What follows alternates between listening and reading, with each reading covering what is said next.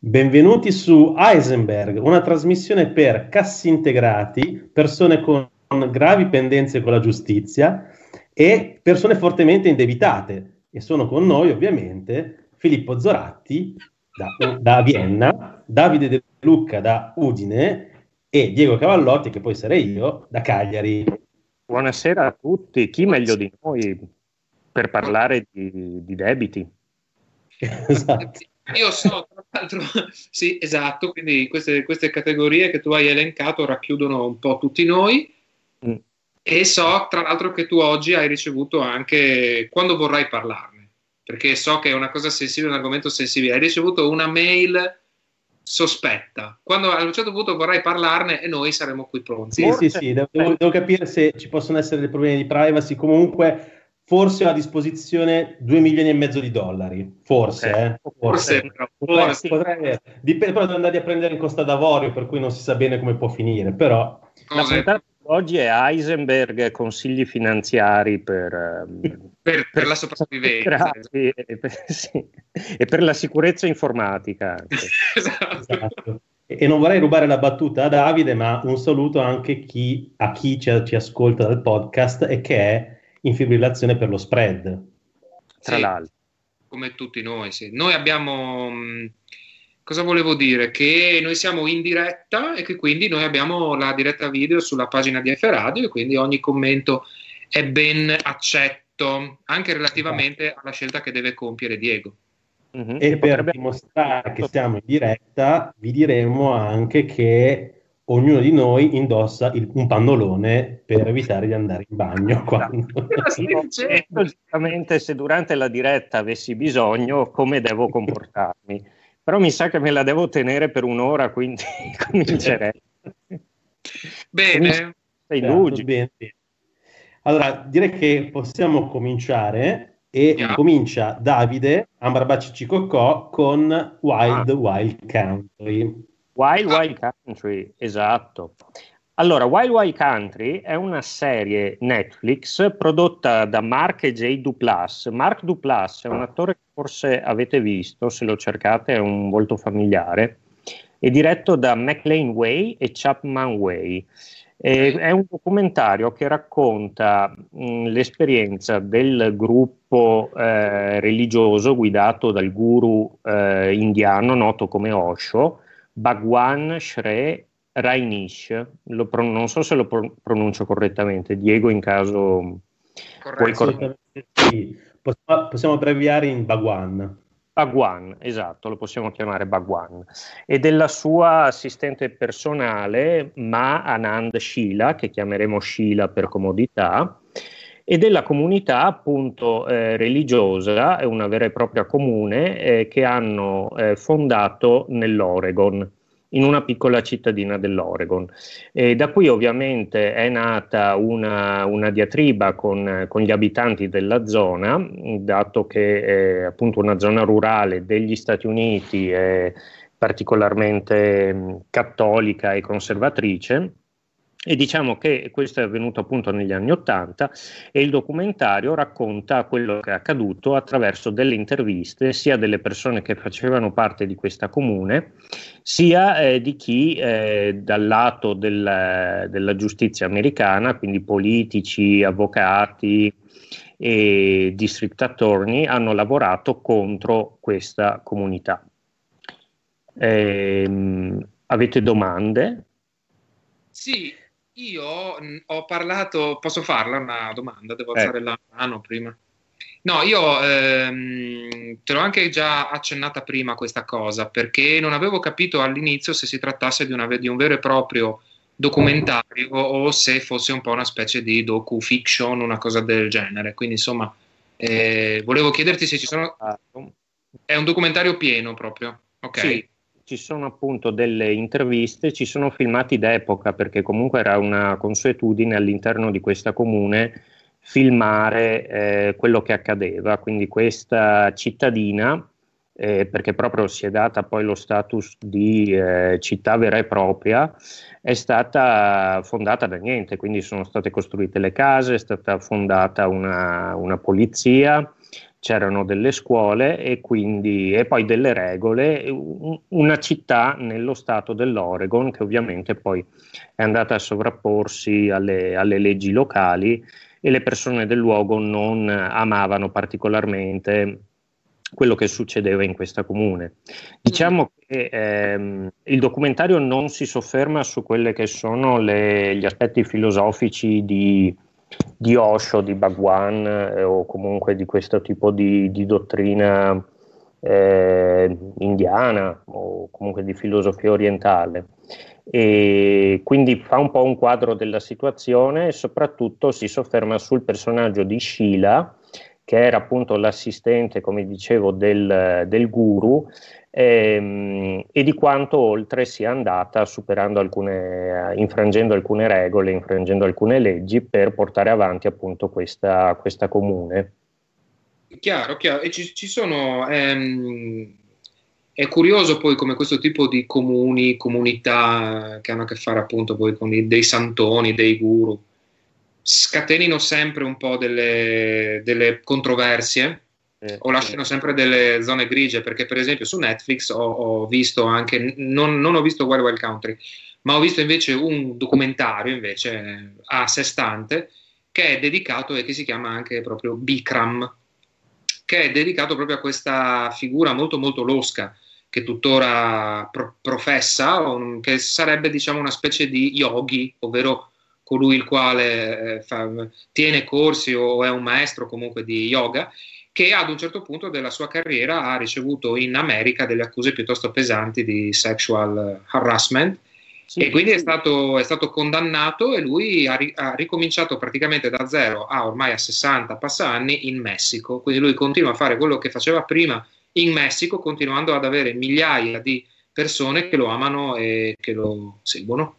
Quindi Infatti, le critiche al documentario dicono appunto che sono state omesse le parti riguardanti possibili sexual assault a, mm. eh, mm, a donne e, e, minorenni e anche un possibile tentativo di, ehm, di mettere in circolo il virus dell'AIDS perché comunque la comunità è stata accusata di aver diffuso eh, la, come si chiama, eh, quella che si diffonde attraverso il cibo, aiutatemi.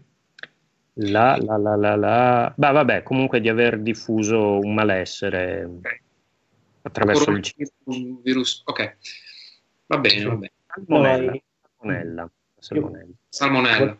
Volevo aggiungere eh, soltanto due cose, che in realtà poi è una serie molto molto bella, molto molto interessante che ha uh, come, come, oggetto, come diceva prima Davide, non tanto la questione religiosa, cioè anche, ma chiaramente la religione è un sintomo, è una spia del conflitto di potere e eh, del modo in cui la società americana vede e accetta l'altro, mm. soprattutto la società americana della provincia profonda, perché se non sbaglio eh, il tutto accade in Oregon. Mm. Sì.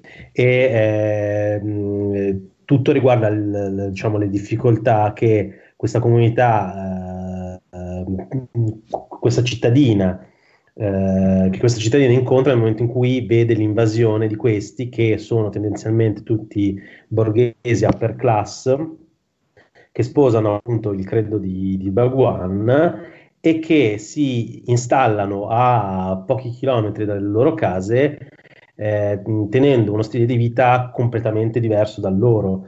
Eh, al punto che chiaramente praticano l'amore libero, eh, mo- la maggior parte delle, delle persone, de- dei, vecchi abitanti, de- dei, vecchi abitanti, della città sono eh, delle persone eh, insomma abbastanza anziane che chiaramente eh, racconta, hanno raccontato che mh, mentre camminavano sentivano mugolii e rumori, rumori vari, la cosa li infastidiva parecchio. Ma la cosa ancora più interessante è come va a finire tutto. Non so se lo vuoi dire tu, Davide. Eh, no, dillo pure tu.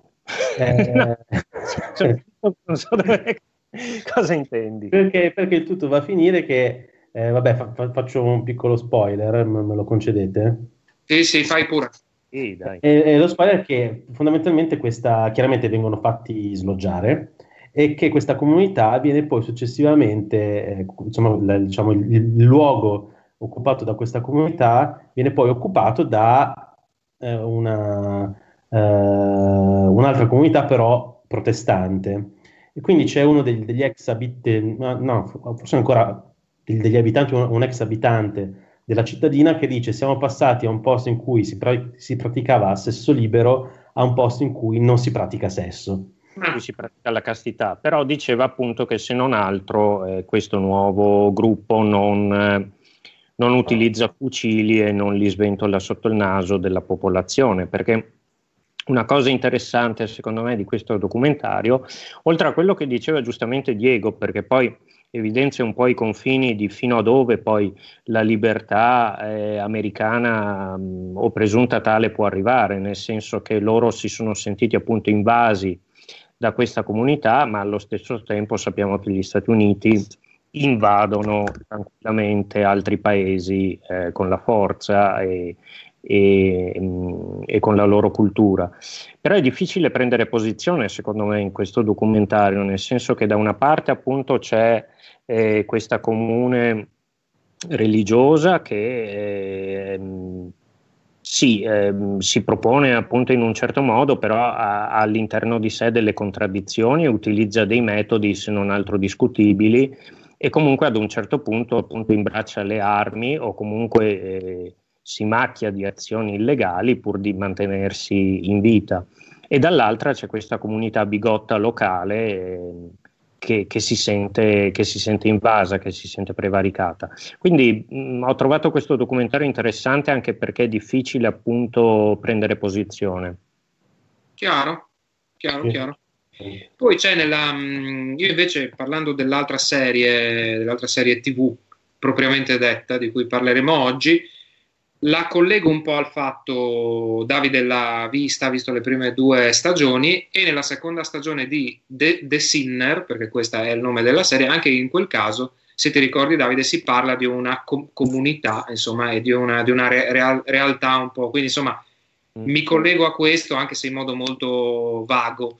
Eh, per parlare proprio di una, per parlare per convincervi, se non l'avete fatto, a re- recuperare questa serie che si chiama appunto The Sinner, quindi proprio Il peccatore, che è una serie che è stata creata nel 2017, parlavamo prima proprio con Davide di come comunque sì, siano tre anni fa e in verità siano già state create, siano già state fatte tre stagioni, quindi insomma vanno piuttosto rapidi.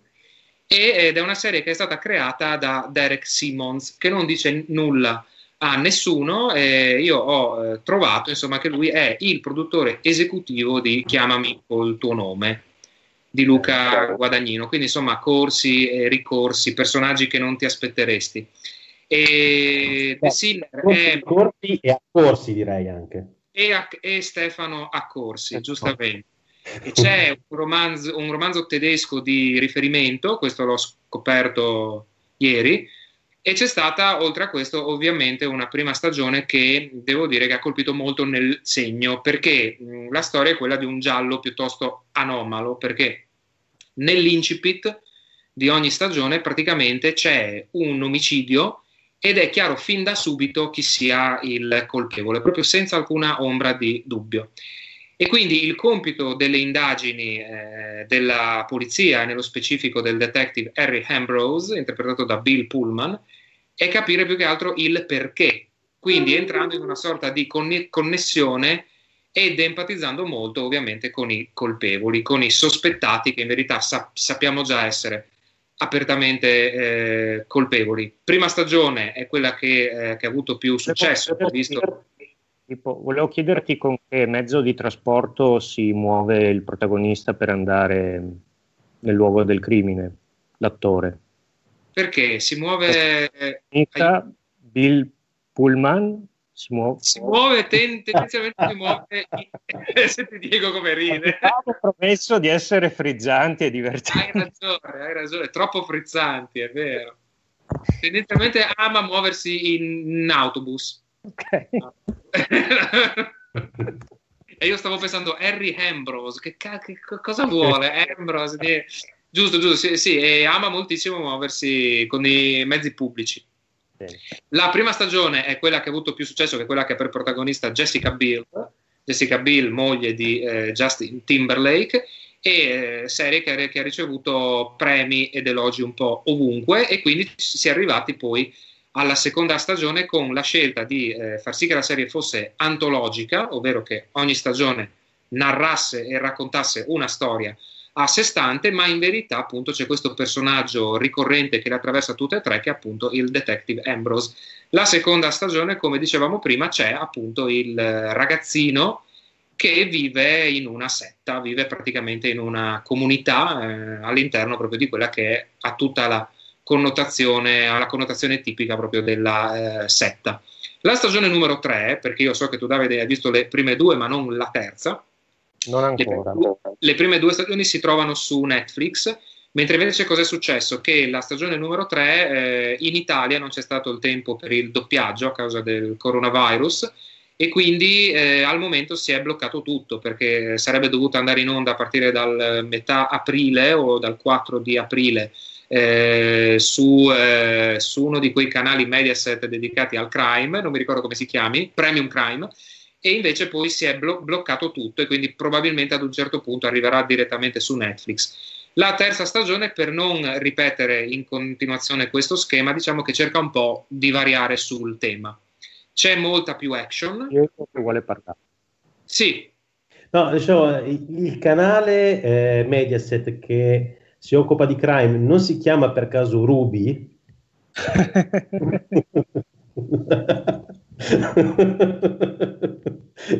bene, Beh, è bellissimo perché c'è una è Ruby e Ruby la nipote di Mubarak tra l'altro Mubarak, esatto. che bellezza eh, ti ringrazio per l'intervento Diego eh, è troppo bello per andare avanti è troppo bello esatto e, no, volevo tra l'altro che Jessica Biel è anche ex moglie di Mr. Peanut Butter. Esatto, esatto. Lo, ah, lo volevo dire io, però... È arrivato il cane Olli. È arrivato il cane Olli. eh, no, è arrivato il fratello di Mr. Peanut Butter. Tra l'altro, ah, eh sì. E, e l'antagonista numero uno del gatto Sergio. Sì. Quindi se volete votare per il gatto Sergio, abbraccio, se volete votare per Olli, cuore, ricordatevi nei commenti. E dicevo, se posso concludere questa mia... eh. Devo dire una cosa. No, che la stagione numero, numero 3, per cambiare un po' le carte in tavola, insomma, cerca un po' di variare sul tema, c'è molta più action e diciamo che l'action ehm, snatura un po' la natura stessa della serie, perché in verità c'è tanta psicologia, ri- riflessione, un po' di filosofia anche. E quindi nella stagione numero 3 si tende un po' più ad andare verso l'action e soprattutto c'è questo scarto, perché il colpevole non è una figura innocente, ovvero colpevole sì, ma al contempo anche vittima, ma in verità fin da subito si capisce che è un potenziale serial killer che incombe un po' diciamo per tutta la stagione. È impossibile quindi entrare in sintonia con lui, a, a differenza di Jessica Bill e del ragazzo della stagione numero 2, ed è invece possibile entrare in aperta eh, sintonia invece col detective Ambrose perché la sua storia va avanti, nel senso che si sviluppa la sua storia personale e resta, diciamo, anche molto invischiato nel caso in questione, quindi scherza molto con il fuoco. Il tentativo, per quanto mi riguarda, di queste nuove otto puntate è pregevole, mm. snatura un po' la serie, diciamo l'unicità della eh, serie e si sfiora a volte anche un po' questo approccio un po' alla Criminal Minds, che non è il riferimento proprio più alto e più colto che si può dire eh, in questo senso. Bill Pullman molto molto bravo e ci sono altri due attori in questa stagione numero 3 che non conoscevo, ora li conosco, sono bravissimi, che sono il protagonista proprio, anzi il, il cattivo che è Matt Boomer e eh, quello che sarebbe poi il suo socio eh, che è Chris Messina. Ho detto tutto questo senza fare alcun, alcun cenno alla trama, lo faccio ora, è una rapidissima sintesi, praticamente è la storia di questo prof over 30 che abita a Cagliari. e che ha un problema alla macchina. Che ha un problema alla macchina e ha delle mail eh, discutibili. riceve. certe mail. No, è la storia di questo prof che praticamente riceve una sera qualsiasi a casa la visita di un amico, di un amico che non rivede da tantissimi anni, c'è subito qualche, qualche cosa che non va nel gioco di sguardi fra loro e in quella sera stessa poi accade eh, l'om- l'omicidio su un'automobile che però funziona, su un'automobile che però va. Insomma, non è quella di Diego in questo momento, quindi Diego non è colpevole. Il prof è sconvolto, perde la testa, bla bla bla, e quindi praticamente cosa? Cosa succede? Occorre andare proprio alle origini del rapporto malsano e macabro che c'era proprio tra il prof e eh, questo suo amico delle superiori, insomma, che lo ha plasmato e lo ha portato diciamo, a delle convinzioni piuttosto bislacche. Quindi questa, è, questo è un po' il succo del... Chi ha già visto le prime due stagioni ritrova quello che cerca, eh, però c'è questo piccolo scarto che è coraggioso perché che figata al rischio, ci piace che, che, si, che si rischi e che si corrano certi, certi, certi rischi, però diciamo che ogni tanto la catena un po' scende perché ti senti un po' tradito nelle aspettative e in quello che avevi visto diciamo nelle due stagioni prima. Questo okay. è, però ve la consiglio caldamente. Sì, io ho una domanda, visto che appunto la, la prima stagione ha un'impronta e anche la seconda, come dicevi, particolare perché appunto comincia già con eh, eh sapendo chi è, chi è no. l'assassino e sì. quindi legge anche nella terza e, e, comunque la storia del detective, del protagonista, tiene botta anche nella terza stagione oppure vedi un po' affievolirsi tutto il meccanismo? No, il meccanismo non, non si affievolisce, diciamo che si potenzia tantissimo la storia personale del detective, si okay. potenzia tantissimo. Perché già e nella seconda vedevamo un po' scoprivamo delle cose sul suo passato, no? Parte piano con la stagione numero uno, poi via via sempre di più perché pare poi insomma che il feedback maggiore perché questa serie nasceva appunto come stagione unica, dopodiché col successo che c'è stato invece si è deciso di andare avanti, ma non solo il personaggio che aveva ricevuto diciamo il feedback più buono, insomma era proprio il detective Ambrose, grazie anche a Bill Pullman che è par- particolarmente bravo e quindi si è deciso proprio di, di, dare, di mettere al centro proprio lui. E una cosa significativa è che nella locandina stessa della stagione numero 3 c'è Bill Pullman che praticamente si incrocia proprio con Matt Boomer, quindi con il cattivo, in una specie di gioco un po' di specchi, quindi capisci subito c'è, una specie di simbiosi fra loro due, si crea un rapporto molto molto molto stretto che ovviamente farà cadere un po' nel baratro il detective Ambrose. Scusa, ma che mezzo si usa per mettere al centro Bill Pullman? Non lo so, Diego, dimmelo tu. Cosa si usa? non lo so.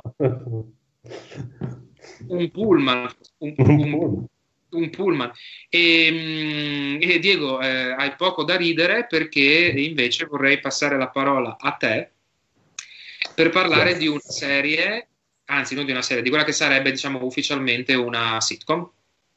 Sì, una, una comedy, comedy. Che, si, che, si, intitola Parks and Recreation, che come direbbe il nostro amico Leonardo Cabrini è una delle mie serie preferite. Preferite di sempre. Allora, di sempre. Allora, è una serie eh, statunitense, eh, trasmessa dal 2009 al 2015 da NBC, Uh-huh. In Italia è, stra- è, stata trasmessa da uh, un canale sempre di Mediaset che non è Ruby, ma uh-huh. si chiama Joy.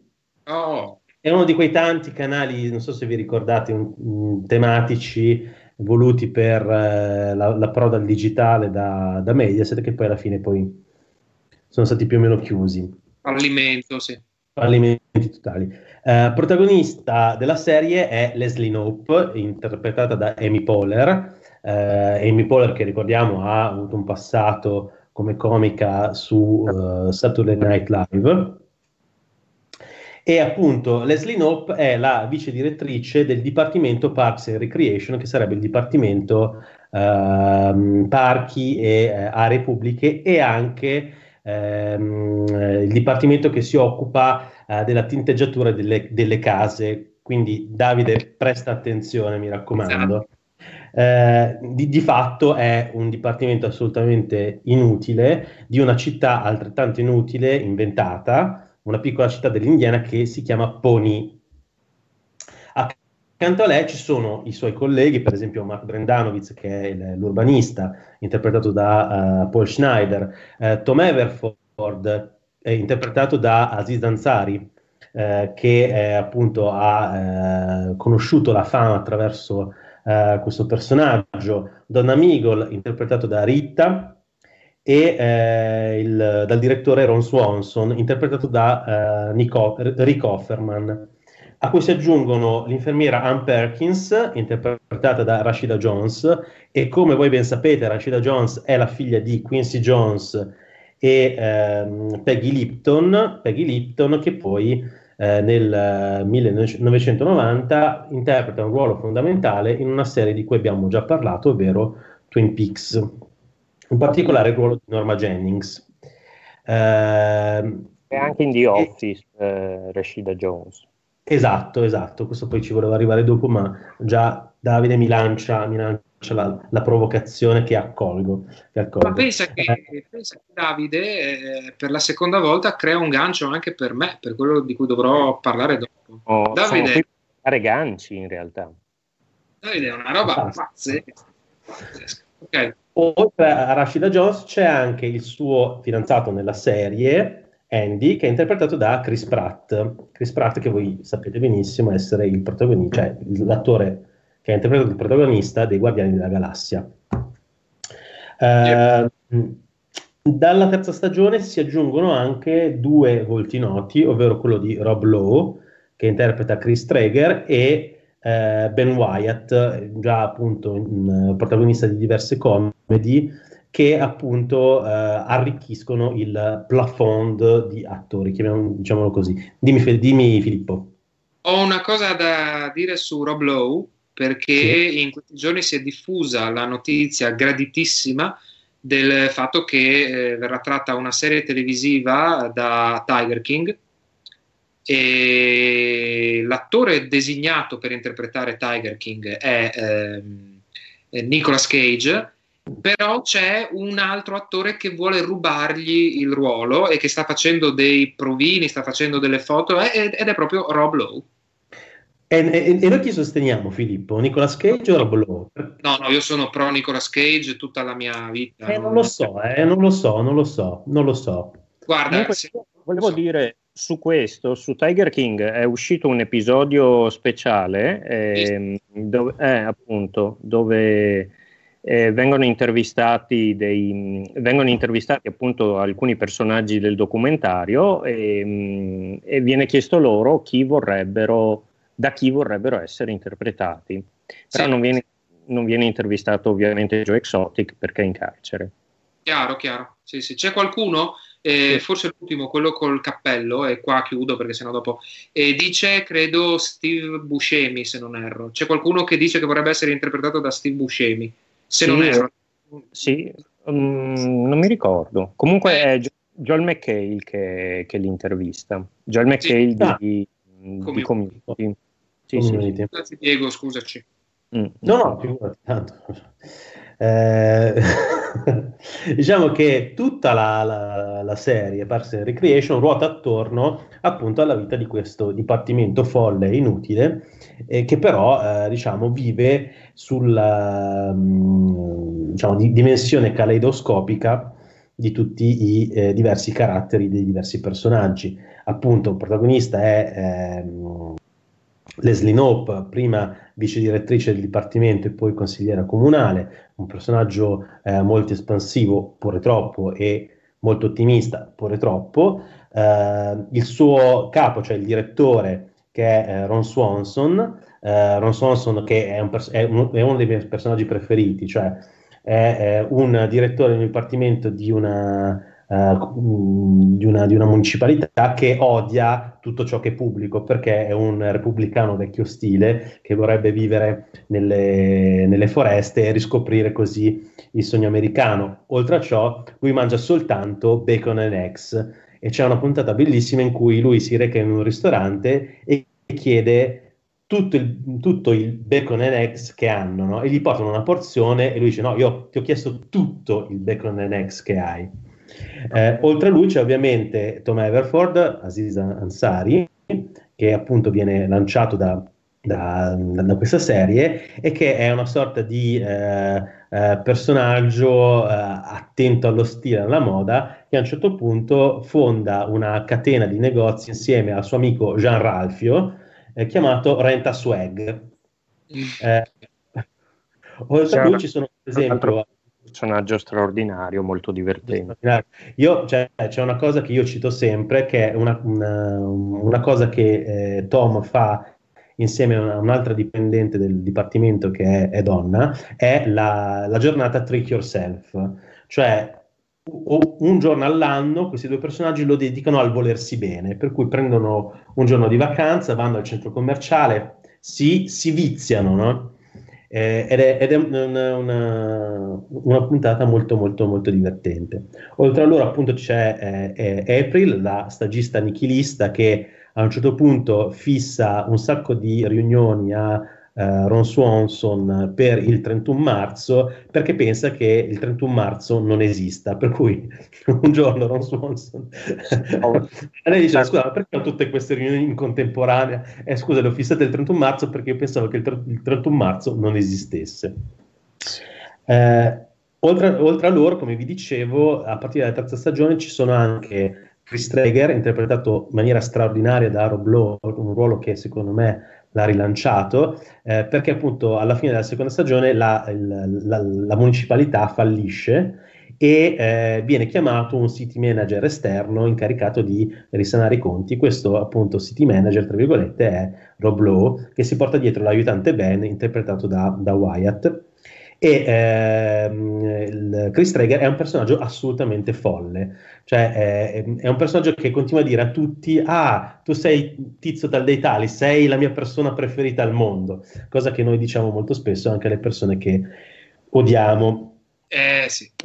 Ma non è finita qui perché, perché eh, Parks and Recreation è eh, molto interessante anche a livello stilistico perché eh, insieme secondo me a The Office, cioè la, la versione americana statunitense di The Office, ha, ha lanciato a livello mondiale eh, lo stile della comedy girata come se fosse una sorta di falso documentario, quindi eh, una macchina tendenzialmente a spalla che eh, si muove spesso con eh, degli scatti improvvisi, eh, interpellazioni dirette, quindi rotture della quarta parete, eccetera, eccetera.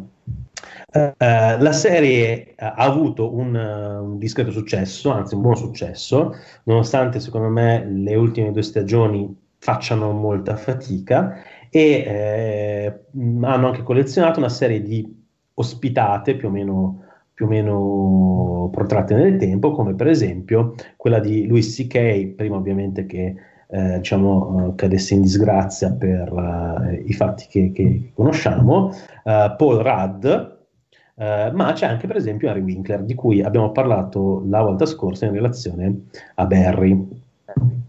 Se mh, mm, posso concludere eh, con i miei due episodi preferiti, io direi che i miei due episodi preferiti sono quello del matrimonio di April e Andy. A un certo punto Andy si lascia con Anne e si mette con April eh, è un matrimonio in cui a un certo punto vengono lanciati dei piccioni morti.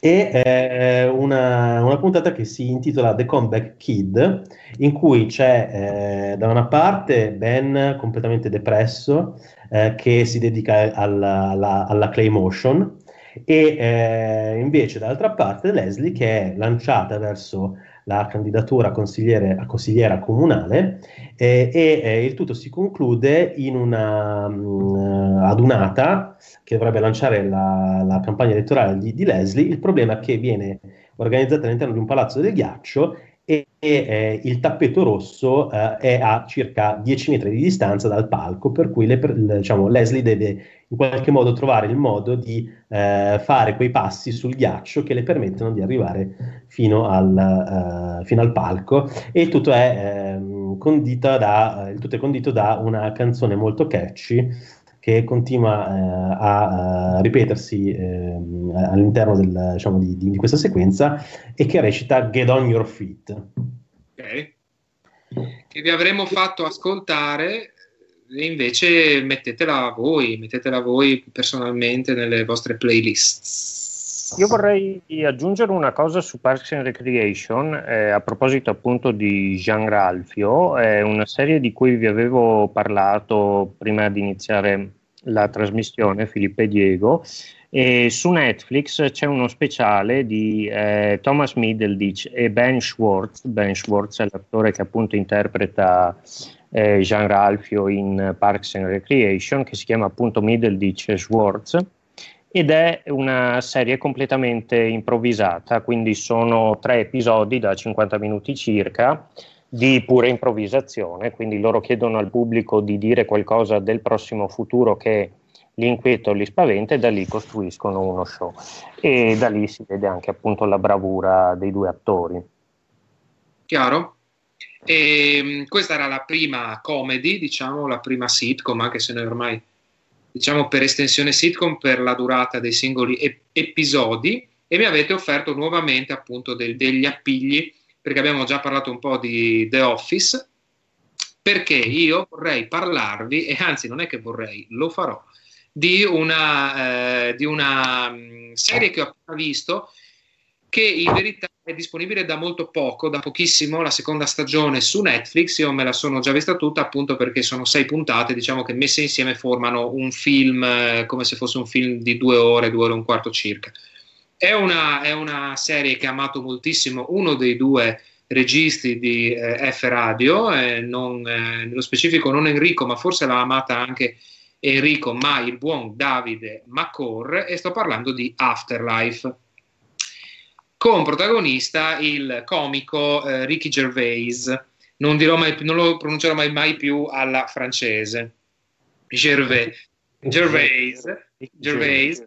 No, ma Filippo, tu lo sai che poi dal 23 dicembre, tutte, anzi dal 25 dicembre, tutte le pronunce sono state cambiate, quindi... E, poi, e io sì, ero ma... venuto in radio un giorno, mi ricordo, e non sapevo di questa cosa. Non la sapevi, non la sapevi, noi no, eravamo arrivati prima sapevo. Pazzesco. E quindi Ricky Gervais, e, e dunque la prima stagione l'avete vista entrambi, credo? Sì. Perfetto. No, non l'ho vista. Non l'ho vista. Ah, fu 0-0. Vabbè, praticamente una, una, cosa che vorrei dire prima è che eh, bisogna dire che Ricky Gervais in Italia è eh, conosciuto da molto poco perché nonostante lui stia lavorando, a dire il vero, da più di vent'anni, diciamo che in Italia ha avuto un boom eh, a partire dal suo primo discorso scorretto ai Golden Globe di qualche anno fa.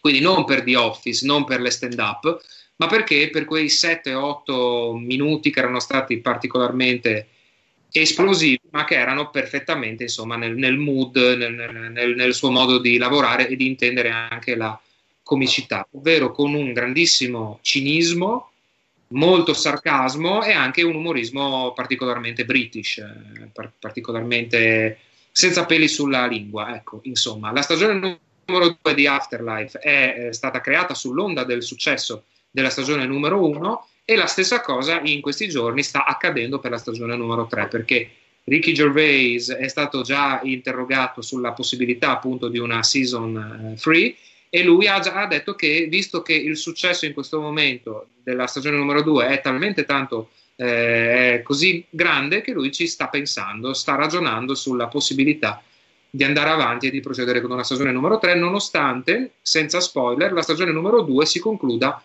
degnamente. Potrebbe anche chiudersi lì, senza dire nulla. La storia di eh, Scusami, di solito è abbastanza, è abbastanza, rigido su queste cose, nel senso che nel momento in cui decide che, che una storia è finita, è finita.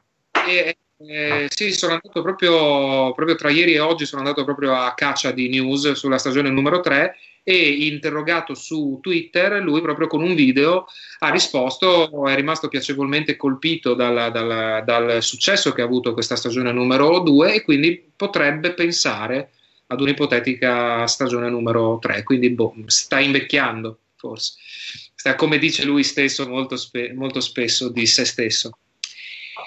Afterlife racconta proprio un afterlife, ovvero racconta la vita eh, di Tony, eh, perché eh, interpretato dallo stesso Ricky, eh, la vita dopo praticamente la morte di sua moglie, quindi è quello che succede proprio nel post vita, la sua vita che pro- prosegue, mentre invece quella, quella di sua moglie non procede più. E quindi è una storia particolare perché è una storia estremamente agrodolce, una storia di egoismo, l'egoismo suo in, in, tutto ciò che eh, mette, l'egoismo è una storia anche di soli, so, solitudine perché lui lavora per un giornaletto praticamente del, suo, del paese in cui vive. E eh, tutti i personaggi che incontra, quindi le persone che lavorano al giornale insieme a lui, ma anche altre persone, la sex worker, il postino eh, e ancora altri, sono tutti personaggi che sono estremamente soli anche la vedova, tra, tra, l'altro, che incontra poi eh, in cimitero ogni volta che lui si reca poi a salutare sua moglie. E, e quindi è una storia di lutto, di depressione, e, ma appunto raccontata con, questa, con, questo tono estremamente agrodolce e in un modo in cui diciamo che lui dà sempre un po', come, come è sempre stato, dà sempre un po' l'idea un po' di insegnare eh, la vita, dà sempre un po' questa, questa sensazione spesso e volentieri di far calare un po', un po dall'alto certe, certe decisioni e, e, certe cose. Lui è ovviamente personaggio centrale, tutti gli ruotano attorno. Nella stagione numero 2 ci sono gli stessi personaggi della stagione numero 1 più qualche new entry, perché ad esempio c'è la new entry dell'impresario tea- teatrale, che è un personaggio estremamente caricaturale, estremamente buffo, e anche quella del proprietario del palazzo in cui c'è proprio questa rivista, questo giornale, e si approfondisce anche, si dà maggior spazio alla vicenda eh, laterale del ragazzino o- o- obeso che suona il flauto con, con, il naso. Non so se Davide ha ricordo di questo personaggio. No, no. Ecco.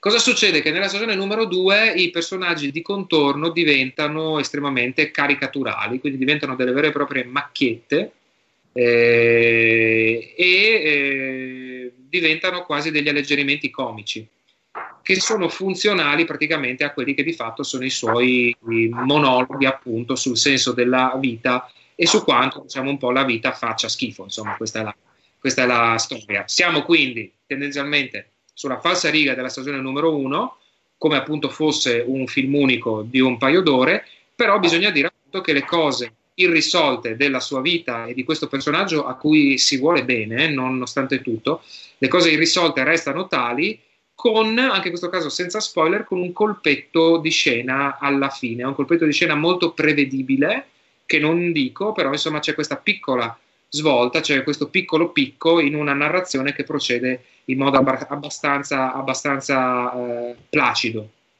Per lo più le recensioni che ho trovato sul web sono positive, c'è qualche eccezione eh, qua e là, io mi soffermo semplicemente sul fatto che ovviamente c'è una grande mestiere da parte sua, una grande furbizia anche nella gestione del dolore, della comicità, del, dei momenti in cui si riflette, cioè proprio li gestisce con una certa furbizia, insomma, sa, sa quando farti ridere, sa quando farti piangere e eh, la morale alla fine è, eh, come, come, come, ama lui professare, estremamente nichilista tra il nichilismo e il fa- fatalismo, perché proprio, insomma, diciamo che la morale è che life goes on, diciamo che quindi la, si va avanti e la vita va avanti non, nonostante tutto. È una serie che funziona perché Ricky Gervais, se piace, piace però diciamo che la prima stagione era proprio confezionata perfettamente, ogni tanto si ha la sensazione nella stagione numero due che lui vada un po' a braccio, che proceda col prosieguo della storia in un modo un po' così a spanne, tanto per vedere poi come va, come non va. Quindi insomma questa è un po' la... la... Detto questo, insomma, Ricky Gervais io lo guarderei anche leggere, anche leggere delle mail dubbie provenienti dalla costa d'Avorio, per esempio. Quindi, insomma, quindi insomma funziona, però ha comunque questa, ha comunque questa questo, questo, questo, modo, sì, questa progressione un po'. Adesso. Come, come Diego? L'ho capito adesso. Ah, esatto, sì, ti, ho, ti ho visto infatti un po', un po fermo. Sulla... E quindi insomma, eh, è un modo di fare serialità, insomma, abbastanza particolare, insomma, abbastanza unico, se vogliamo, nel suo genere. Lui è bravissimo, non è una storia personale, non è il riflesso di una, di una sua, de, della, della, sua vita personale, ma sembra tale perché insomma ha una capacità anche insomma, empatica proprio piuttosto, piuttosto alta, quindi insomma da un lato ve la consiglio, dall'altro insomma si sa a che cosa più o meno si va incontro. E detto questo, Heisenberg nella sua, nella sua, nel suo incedere quello classico, dopo aver raccontato delle serie più o meno contemporanee, si lancia a caccia di un cult e di uno scalt. E Davide ci parlerà del cult e invece però Diego, che parlerà invece dello scalt, chiudendo questa puntata, ha un quesito. Sì, no, io dovrei adesso accendere la luce, però temo si veda che sono in mutande, per cui... Ah, ok, eh, no, dai, proviamo, diciamo che vi acquatterò piano piano. Ok. E... E... Quindi traggerò ah. fino quando riesco a beccare l'interruttore. Ma dove è andato Diego? Ma come ha fatto? Dov'è Diego? Diego, non ti vediamo. Che bravo che sei, cioè, non ti si è visto è per tutto... niente. Non si è visto che sono in mutande, fantastico. Io ho visto un po' di Grand Canyon, eh? ho visto. Ma cos'è il Grand Canyon, Filippo? Ah, ne parleremo in un'altra puntata di perché sono un film tipo Shredder Canyons. Esatto, esatto. Davide? Ma eh, no, eh, parliamo di una serie cult perché eh, appunto a proposito di ganci, yeah. dato che Ricky Gervais è inglese ed è anche, prego. Posso Diego. dire Mahatma Ganji? Mahatma Ganji. Mamma mia che male Diego. Faccio finta. Sì. Perché Ruby, Ruby, Channel era la cosa migliore che, che abbiamo sentito su. A me piace anche Mahatma Ganci, però vabbè. No, no, Ruby, Ruby è la migliore. E, ehm, dato che appunto Ricky Gervais è uno dei maestri della comicità british ed è soprattutto uno dei maestri della cringe comedy, che è quel tipo di comicità che rende un po' così imbarazzati, scomodi, un po' come sentire cantare Filippo Zoratti. ho, degli audio, ho degli audio che non vi farò sentire, ma ce li avete anche voi, quindi vi prego non fateli sentire. È quella sensazione lì. Parleremo di Am Alan Partridge, che, che è una serie appunto inglese eh, creata da Steve Coogan. Steve Coogan è un comico inglese che appunto assieme a Ricky Gervais è uno tra i più tra i più quotati eh, comici britannici. È una serie della BBC creata dallo stesso Coogan con Peter Bainham e Armando Iannucci, che nonostante il nome è scozzese. E secondo... Si sente tantissimo. Si sente che è scozzese, no? Eh. Armando Iannucci. Armando Iannucci. E secondo me il personaggio di Alan Partridge è un po' un precursore del Michael Scott eh, di The Office, per le gaffe che fa, per l'ego smisurato che ha e perché in fondo è un essere umano solo in cerca di amici e incapace di farsene, che si mette sempre in situazioni imbarazzanti. E, è la storia appunto di Alan Partridge, che è un, um, un DJ radiofonico e ex presentatore televisivo totalmente privo di tatto e incapace. Quando lo vediamo nella prima stagione, che è del 1997, appena stato lasciato dalla moglie, ha dovuto lasciare la BBC e si trova a condurre un programma eh, radiofonico sulla Norwich Radio, che quindi non ascolta nessuno, dalle 4 alle 6 del mattino. E, mh, c'è stata appunto una prima stagione di sei episodi nel 97, una seconda stagione nel 2002 con altri sei episodi dove invece Alan Partridge vive in una roulotte fuori dalla casa che sta costruendo, mentre nella prima vive in una sorta di eh, motel. Il personaggio di Alan Partridge è stato creato da Steve Coogan per la radio, per la BBC, ha avuto un successo tale per cui hanno deciso di creare appunto una serie televisiva, poi sono seguiti anche dei, eh, dei cortometraggi e un film del 2017, mi sembra, che si chiama Alfa Papa, 2013, scusate, e vari speciali televisivi. I personaggi mh, principali sono appunto Alan Partridge, interpretato da Steve Coogan, che è, appunto un personaggio televisivo caduto in disgrazia che ha lasciato la BBC per i pochi ascolti che aveva e perché ha dato un pugno a uno dei, degli esecutori. E, mm, ed è un, un, personaggio particolarmente narcisista che non ha eh, filtri, quindi non ha eh, particolari capacità sociali quando parla con gli altri ed ha una vita sociale totalmente vuota. Per questo è un personaggio che da una parte fa un po' pena e dall'altra mh, fa ridere eh, in, in, maniera cringy, appunto. Tra gli altri personaggi c'è Lynn, che è la sua, la sua assistente, e, e, Michael, che è uno dei, nella prima stagione, uno degli assistenti dell'albergo, nella seconda stagione lavora in una stazione di benzina e parla un inglese con un accento molto forte, Go- Jordi. Ok. E, um, ha un figlio, tra l'altro, Alan Partridge, non l'avevo citato, che si chiama Fernando, Fernando Partridge. Ed è una serie molto divertente, perché comunque è una parodia di, di quei personaggi televisivi che hanno conosciuto un certo successo e si autopromuovono senza vergogna e, mh, sono personaggi senza gusto e lo stesso Steve Coogan lo ha definito un personaggio di destra perché appunto ha degli ideali eh, particolarmente conservatori e, e, discutibili. Ma tu hai deciso di metterla appunto nella categoria cult, no? Eh, sì, sì, perché per... appunto mondo britannico Steve Coogan e Amalan Partridge è diventata una serie cult. Okay. E ci sono anche alcuni ehm, comici americani eh, che, hanno, che, hanno, confessato appunto di avere un debito con, con questa serie. Ok, ok. E, appunto, per, lo stile, per lo stile particolare che ha. Perfetto. Non l'ho vista, Diego? Tra... Non l'ho vista neanche io. Mm. Tra i comici americani ci sono Ben Stiller, eh, Will Farrell e Jack Black anche. Will Farrell? Sì. Benissimo, benissimo. È, è, è una serie girata con pochi mezzi in realtà, perché si vede che appunto è una um, produzione molto bassa e poi giocata tutta sui dialoghi e su questo personaggio ehm,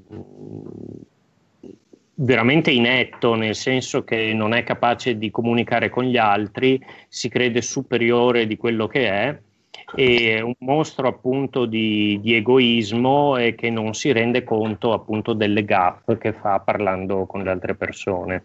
Okay. E ha questo humor eh, politicamente scorretto, ad esempio incontra dei produttori irlandesi con i quali cerca di fare conversazione, parla di Sunday, Bloody Sunday degli U2 però non sa il vero significato della canzone e dice ah sì, anch'io odio la domenica, i figli a casa, devi leggere il quotidiano della domenica, lavare la macchina, ah, poi gli spiega appunto su cosa è basata Sunday Bloody Sunday e dice beh adesso allora non voglio più ascoltarla. Oppure appunto la, la, la carestia delle patate che c'è stata in Irlanda dice che è dovuta al fatto che gli irlandesi non avevano gusto per altri cibi eh, quindi amavano solo le patate, per quello necessariamente hanno avuto questa carestia. E, ehm, ed è molto divertente. No, tra l'altro, cioè io più che altro conosco, cioè non ho mai visto la serie, ma conosco Steve Coogan come, come, come attore, mm. perché a un certo punto lui ha cominciato anche a frequentare un pochino gli ambienti del cinema indipendente americano, per esempio Jim Jarmusch, eh, mm. una in uh, Coffee and Cigarettes, se non ricordo male.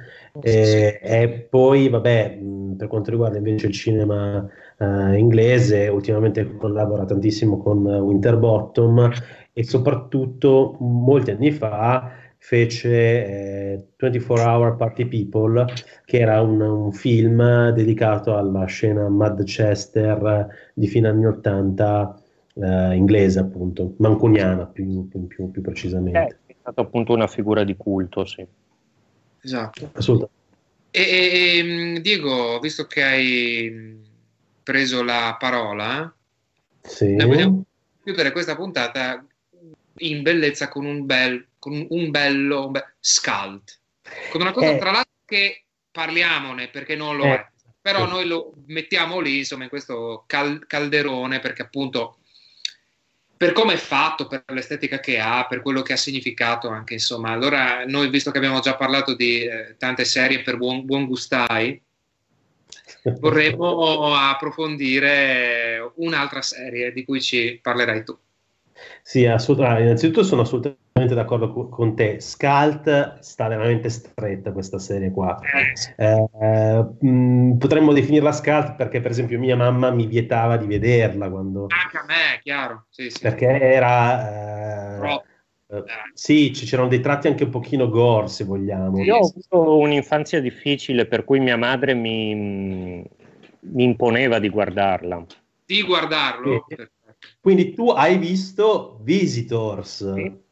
Sì. Fantastico, sì. fantastico. Io credo che mia sorella abbia potuto vederlo, ma non ma, mm, perché mia sorella ha 8 anni più di me, ma io invece non potevo vederla perché era una, una serie particolarmente violenta e abbastanza impressionante. Mm. Eh, in realtà è un, a livello di dire, struttura narrativa è abbastanza complessa perché non c'è soltanto una serie. Ci sono due miniserie che anticipano la serie.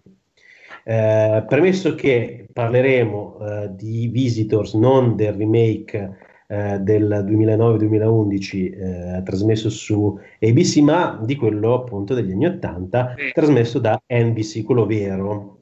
Allora, come dicevo, ci sono due miniserie, la prima intitolata semplicemente V e eh, invece la seconda di The Final Battle, eh, la prima del 1983, l'altra invece del 1984, e invece poi una serie di 19 episodi Uh, messa in onda uh, tra il 1984 e il 1985.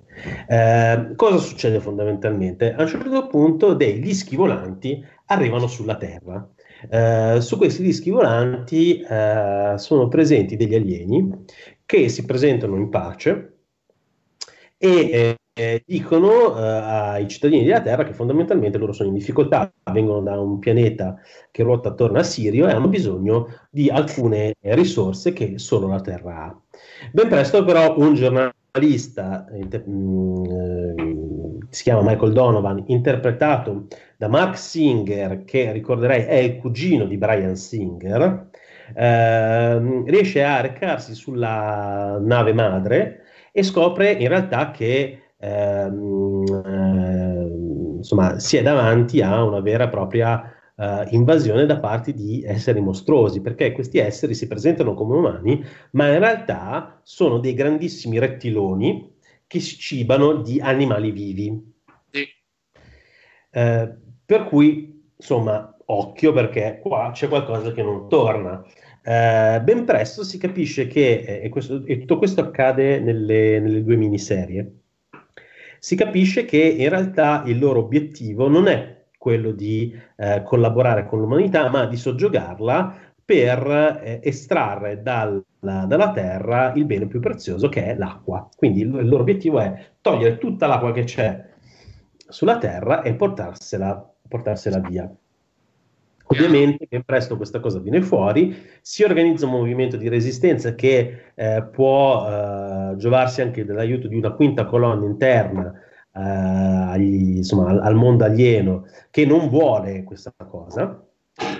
E eh, diciamo che tra eh, il la, la, prima miniserie e la seconda miniserie, ehm, principali, le, le, principali linee narrative eh, emergono soprattutto in relazione anche alla contaminazione che c'è tra mondo alieno e mondo umano, simboleggiata da una bambina che nasce, che appunto è mezza aliena quindi me- mezza rettilona e eh, mezza, mezza umana. Um, nella serie vera e propria, invece, si riparte fondamentalmente da, uh, dalla fine di The Final Battle, uh, in cui uh, la Resistenza ha finalmente scoperto il modo per sconfiggere questi alieni, cioè attraverso un batterio che viene diffuso in aria, attraverso l'aria, e che appunto viene chiamato polvere rossa, the red dust. Uh, si riparte appunto dalla, dal, dalla sconfitta, tra virgolette, degli, degli, alieni e dalla decisione di alcuni di loro di eh, continuare a vivere sulla Terra, però pacificamente. Tra questi c'è eh, l'alieno Willy, interpretato da Robert Englund, okay. che è eh, essere insomma il Freddy Krueger di, di Nightmare. E appunto si riparte da, da, questo punto. Cosa succede? Beh, succede che innanzitutto il mondo è, è, è, riparte dalla liberazione, ma è comunque un mondo spaccato perché da una parte ci sono gli alieni che continuano a vivere pacific- che vogliono vivere pacificamente con gli umani, gli alieni che tramano contro gli umani, eh, gli umani che vorrebbero anche vivere pacificamente con gli alieni e gli umani, tra l'altro, che invece vogliono sfruttare la situazione per arricchirsi. Uno di questi è Nathan Bates, che vuole sfruttare eh, una, una, il know-how degli alieni e in particolare una promessa che loro avevano fatto, quello, cioè, cioè, quello di dare agli umani la cura contro il cancro. Okay. E ehm, che si scontra spesso invece con quegli umani che invece rifiutano totalmente eh, la presenza aliena come eh, il personaggio di Ham, interpretato da Michael Ironside, che in quegli stessi anni frequentava anche i set di David Cronenberg. Ma ehm, Ham, eh, Michael Ironside, per intenderci, è uno dei protagonisti, per esempio, di Scanners di David Cronenberg. Beh, Cosa succede? E, e, vado a concludere. Eh, fondamentalmente la conclusione della serie TV è un grande enigma. Perché? Perché fondamentalmente eh, c'è un episodio ufficiale di chiusura, ma c'è un episodio che non è mai stato girato e che in realtà in qualche modo contraddice eh, il penultimo episodio, quello, che doveva essere il penultimo episodio. Cioè, ne, nell'ultimo episodio ufficiale, che è poi il penultimo episodio programmato, progettato, certo. il capo supremo degli alieni doveva arrivare sulla Terra, sposare la eh, ragazzina mezza aliena, mezza eh, umana e inaugurare un nuovo periodo di pace e collaborazione tra, tra due mondi. Eh, in realtà, nell'ultimo, nell'ultimo, episodio progettato, mai girato e mai andato in onda, eh, fondamentalmente si scopriva che eh, questo capo supremo era, era, in realtà un personaggio infido che eh, avrebbe tradito la parola data dando vita a una nuova guerra tra umani e alieni, quindi in qualche modo dando il gancio, eh, giusto per usare un termine caro a, a Davide, a, alla seconda stagione di Visitors, che però non è mai stata fatta. Ah, è una storia bellissima, Diego. Eh, certo. Perché io, Puro per esempio... Com'è? Puro anni 80. Puro mm. anni, anni 80. Quindi mettendo insieme la, le due miniserie e la stagione, quanti episodi vengono fuori? Quanta roba c'è? Allora, sono due la prima miniserie, tre la seconda miniserie e 19 la serie. 19? Quindi sono 24 episodi. Eh, sì, tra l'altro eh, del, della serie mh, mm, esclu- è escluso, se non sbaglio, in questo computo eh, l'ultimo episodio che non è mai stato girato, mh, mm, ma è incluso, incluso, un episodio che non è, è, stato girato ma non è mai andato in onda perché censurato. Ah. Era il terzo episodio. Perché? Uh, perché è troppo gore, tra virgolette, e eh, soprattutto perché a un certo punto si evocano di fatto i campi di concentramento, credo. Ah, ok. Io Quindi... mi ricordo che Visitors andava in onda in Italia su dei canali buffi. Non so se andava tipo in onda su Telemonte Carlo, Rete A. Io in realtà la, la, la, prima messa in onda credo sia su, su canali Fininvest. Fininvest. Era Fininvest, sì. Eh, seconda, secondo passaggio forse su altri canali. Sì, sì, può essere. Io, io... Era però eh, su um, eh, in, tipo in seconda serata, quindi sì, sì, sì. questa cosa molto molto appunto da visione proibita. Sì. Certo. Molto. Beh, infatti, io, infatti io ero, ero troppo piccolo la mia infanzia difficile è cominciata dal 90 al 91, quando i miei sul divano mi facevano guardare tranquillamente Twin Peaks e X-Files. Quello è stato il mio passaggio. Il, il, I visitors prima se lo guardavano loro e se mi affacciavo non, non, non era il caso. Dei visitors io mi ricordo solo di quel per periodo lì, il momento in cui loro mangiavano i topi. Esatto. Loro mangiavano questi mega ratti e, sì, e quindi queste, queste, scene così insomma che effettivamente insomma, c'era un bel po' di gore, gore un bel po' di splatter. Però questa e, cosa dei finali... Io invece ricordo quando invece si sfamavano e cambiavano pelle, quindi sotto la pelle cresceva la pelle verdastra del rettilone e eh, mi fa... ricordo che eh, mi faceva tantissima impressione. Certo, certo. Davide? La cosa dei finali alternativi l'avevamo vista anche in qualche altra serie, no? mette un po' in risalto quella che è la differenza tra la parte più creativa che vogliono i, i produttori, sì, o comunque i creatori della serie, e poi la parte più economica no? per compiacere il pubblico. Quindi questo lo avevamo già visto in qualche altra serie. E, però a proposito della seconda serata Mediaset, io ricordo che anche le prime puntate dei Simpson andavano in onda in seconda serata ed era una cosa un po' eh, riservata agli adulti, quindi erano un po' messe, beh, perché ricordo che eh, a me era permesso rimanere alzato invece, perché appunto ho avuto un'infanzia dove sono stato trascurato e rimanevo alzato fino a tardi e ricordo che ero uno dei pochi che poteva vedere i Simpson in seconda serata. Non me li ricordavo. No, io, io, non potevo vederli. Eh, ah. eh. Tutto quello che era seconda serata, che puzzava un pochino di, di tabù, non potevo vederlo.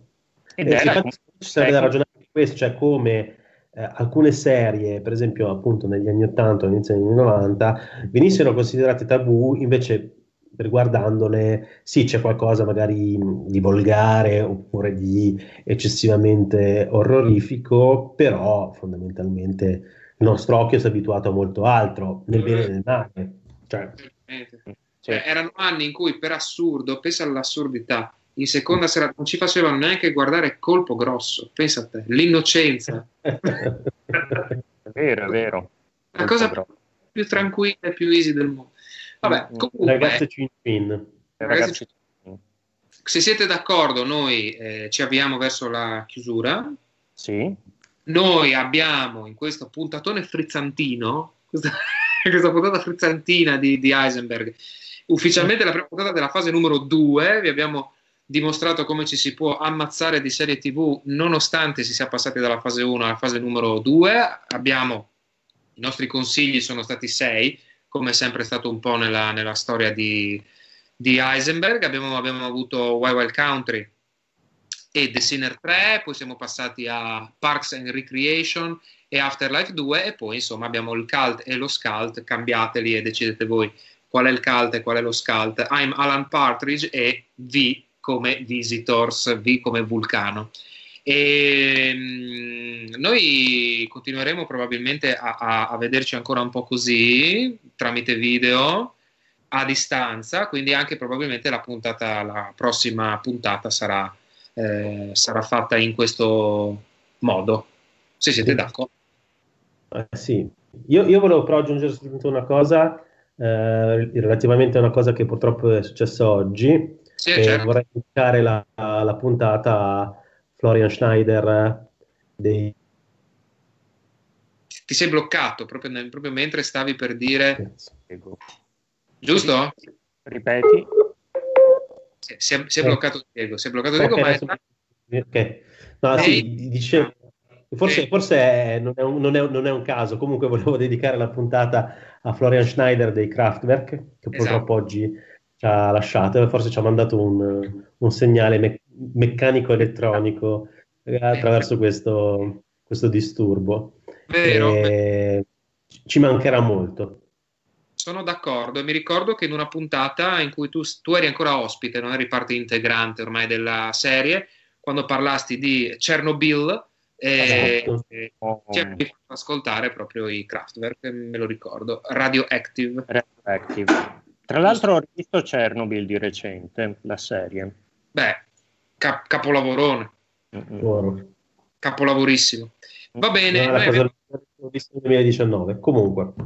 Eh beh sì, è una roba bellissima, ma no, ma degli ultimi, boh, non lo so, dieci anni, cioè una cosa pa- pazzesca. È una miniserie bellissima.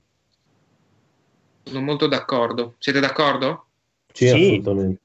Bene. L'ultimo decennio però aggiungerei anche Atlanta comunque. Eh. Atlanta, sì, sì, sì. Oh, Vero. Nella prossima puntata io vorrei, vorrò probabilmente parlare, perché io, io credo nella primissima puntata di Heisenberg, quando eravamo solo io e te, Davide, senza terzo, terzi incomodi, e, e avevamo, avevamo parla- io avevo parlato di Unbreakable Kimmy Schmidt. Sì. Ecco, e il 12 di maggio uscirà l'episodio interattivo su Netflix di Unbreakable Kimmy, Kimmy Schmidt, ah, che, durerà, eh, che, durerà, un'ora e venti al massimo, un po' come Bandersnatch, ah. e, si chiamerà, eh, e si chiamerà Kimmy contro il reverendo. Quindi okay. Okay. la guarderò, sì, ci giocherò e così, insomma, nella prossima puntata probabilmente potrò e potremo anche parlare di quello. Dimmi?